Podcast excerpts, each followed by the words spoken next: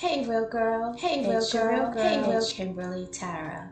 Thank you for a successful season two. When I tell you here at the Real Life Code, our community is healing and thriving and growing because we are serious about our intent to show up and be better. When we make necessary changes needed to truly be better, those who cross our path are free from harm. So keep working on yourself, keep showing up even on the cloudy days. Because even when we are at our lowest, we have the ability to be at our best. Next up on our hashtag Real Girl series is season 3, episode 2 Love Thyself. Don't ever forget you were designed to be amazing. So here we go. Love thyself, all of myself, without reservation, incrimination, or hesitation. And yet, this seems so easy for some, while those like me, or maybe you, full of hope and painful memories, loving thyself takes on a whole new meaning.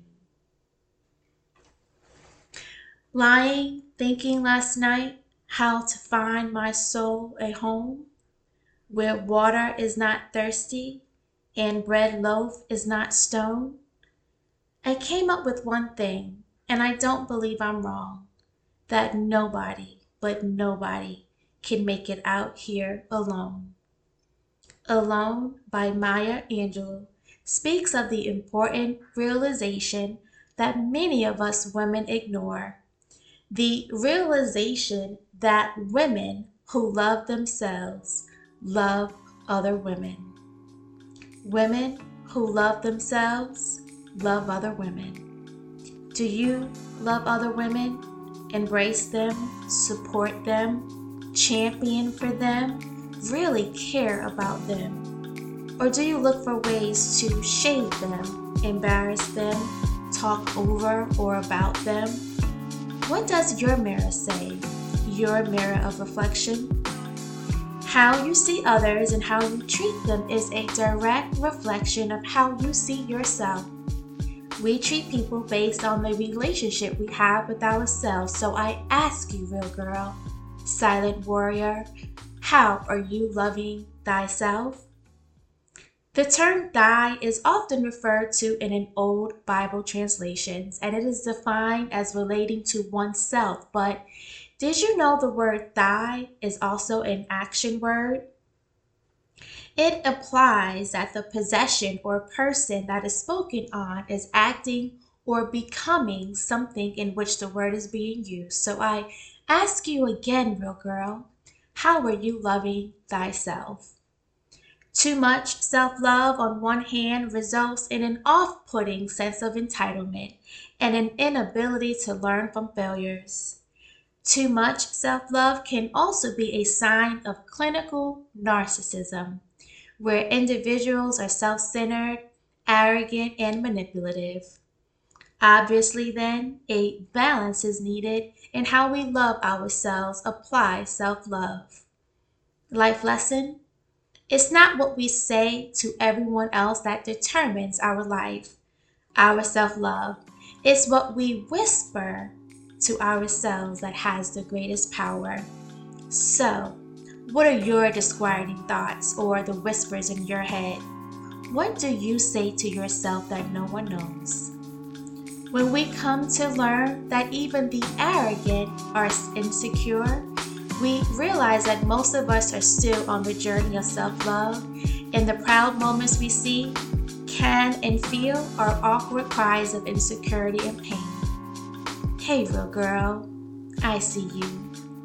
Clear the chatter in your mind that speaks to your regret and fear. While you have breath in your lungs, you are worthy of all that life has to offer. Begin to say the hard things, the things you're afraid to say, because letting them fall from your mouth like broken flowers just might give another person the courage to speak. Because I have learned that every flower gets what it reaches out for.